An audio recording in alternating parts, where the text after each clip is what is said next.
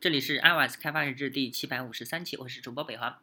呃，我们这一期呢，先不来练习代码啊，那我们来介绍一点关于 iOS 开发的一些相关的知识。那首先呢，这个是我们这一期来说一下 Android 开发最佳实践。嗯，其实这个不是 GitHub 上那个最佳实践啊，在 GitHub 上面的话，有我记得之前介绍一个 iOS 开发最佳实践，然后后面也介绍了一个 Android 开发最佳实践。啊，不过那个跟这上不一样，呃，这个呢是 CSDN.net 这上面的，呃，二零一五年十月五号的，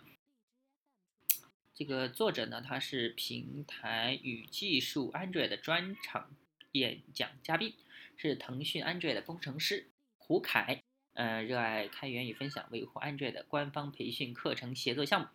嗯，关注 Android 的应用的性能优化的总结与分享，崇尚。推崇 Android 的原啊官方最佳实践啊，这个居然是鹅厂的啊，呃，鹅厂居然跟开源有相关了。那我们直直接来介绍它的主要内容吧。前段时间呢，Google 公布了 Android 开发最佳实践啊的一系列课程，涉及到了一些平时开发过程中应该保持的良好习惯，以及如何使用最新的 Android Design Support Library 来快速实现官方推荐的 Material Design。Designer 样式的应用啊，下面呃个人的学习摘要总结，不对的地方请多多指教。一啊，注意对隐私 Intent 的运行时检查保护，类似打开相机、发送图片等隐私 Intent，并是并不一定能够在所有的 Android 设备上都正常运行。比如说，打开相机的隐私 intent，如果系统相机应用被关闭，或者是不存在相机应用，又或者是相机应用的某些权限被关闭等等情况，都有可能导致这个隐性的 intent 无法正常工作。一旦发生隐性 intent 找找不到合适的调用组件的情况，系统就会抛出 activity not found exception 的异常啊。如果我们的应用没有对这个异常做出任何的处理，那么应用就会 crash。预防这个问题的最佳时。最佳解决方案是在发出这个隐式 intent 之前调用 resolve activity 做检查。关于这个 API 的解释及呃以及用法如下，是一个呃谷歌的文档啊。然后呢，这个 API 的使用规范如下：是一个 intent 等于 new intent，然后 intent 点 action 叉叉叉，然后 components name 这个 comp 等于 intent 点 resolve activity，然后它的参数呢是 get package manage if component name 不等于那样，然后 string class name 等于 component name 点 get class name。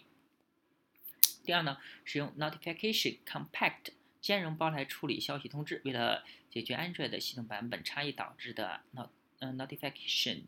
兼容性问题，Android 的该官方还提供了 notification compact 兼容类来帮助开发实现体验统一的 notification。通常来说呢，建立一个 notification 至少会有三种元素：图标、嗯标题、文本。我们通常会使用如下的代码来实现一个基础的 notification 的功能，就是嗯代码我们就略啊。上面代码的呃运行时的效果，为了给上面的这个 notification 添加点击之后的响应效果呢，我们还需要构造一个 pending intent 作为 content intent。比如说呢，我们的 pending intent 呃等于叉叉叉，然后呃，builder 点 set content intent，然后 intent 传进来。为了使得 notification 更加的具有辨识度，我们还可以做到如下的设置。啊，又是代码啊。那从 Android 4.1开始呢，notification 可以支持展开显示的模式。这样一来，notification 就演变出了下面四种不同的风格样式。这个带是图片啊，notification 还提供了快捷操作的功能。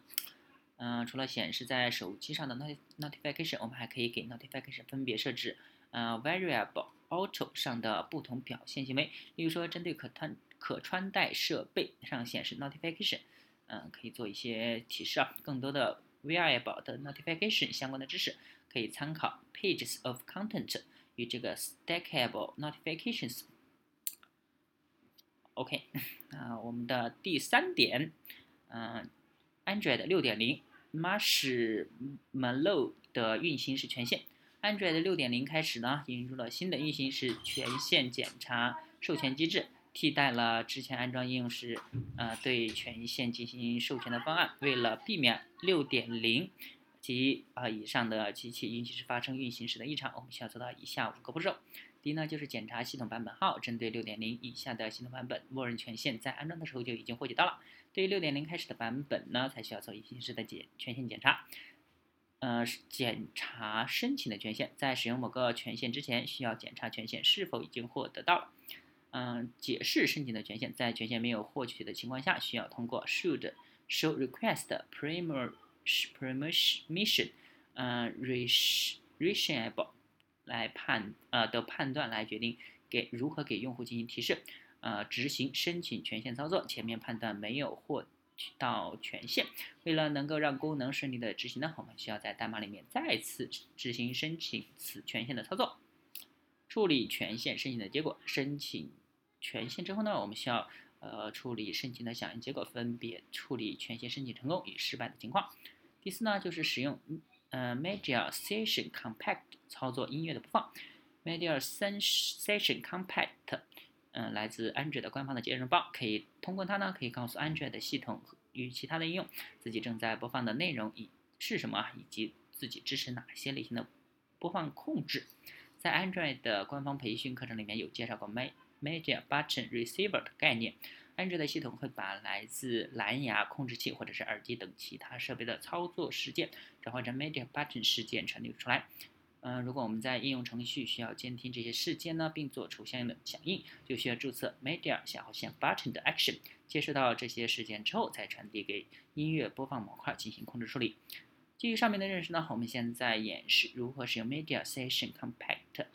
呃，下面演示了如何构造一个 media session compact，以及构造完之后通常要做的三件事情：设置合理的 flag，设置回调，就是在5.0开始会响应 on play on pass。等等的回调啊，设设置激活，搭建好了 Media Session Compact，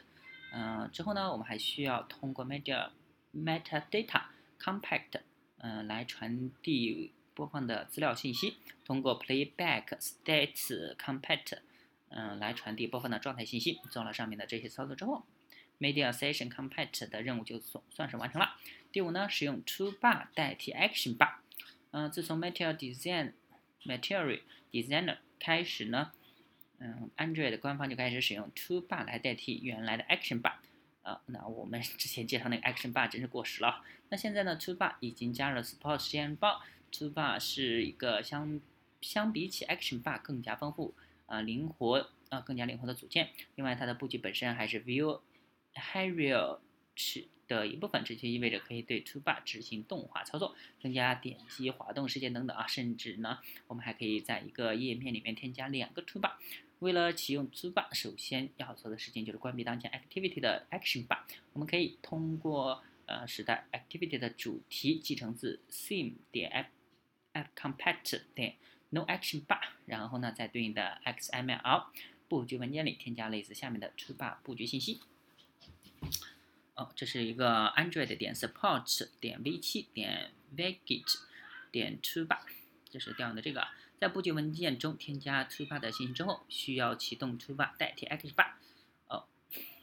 关于更多的细节呢，可以参考官方文档。好吧，我们这期先到这儿，我们先休息一下。嗯，这期先到这儿，大家可以关注新浪微博、微信公众号、推特账号 i y s d v l g 也可以看一下博客 i y s d v l g 点 com。拜拜。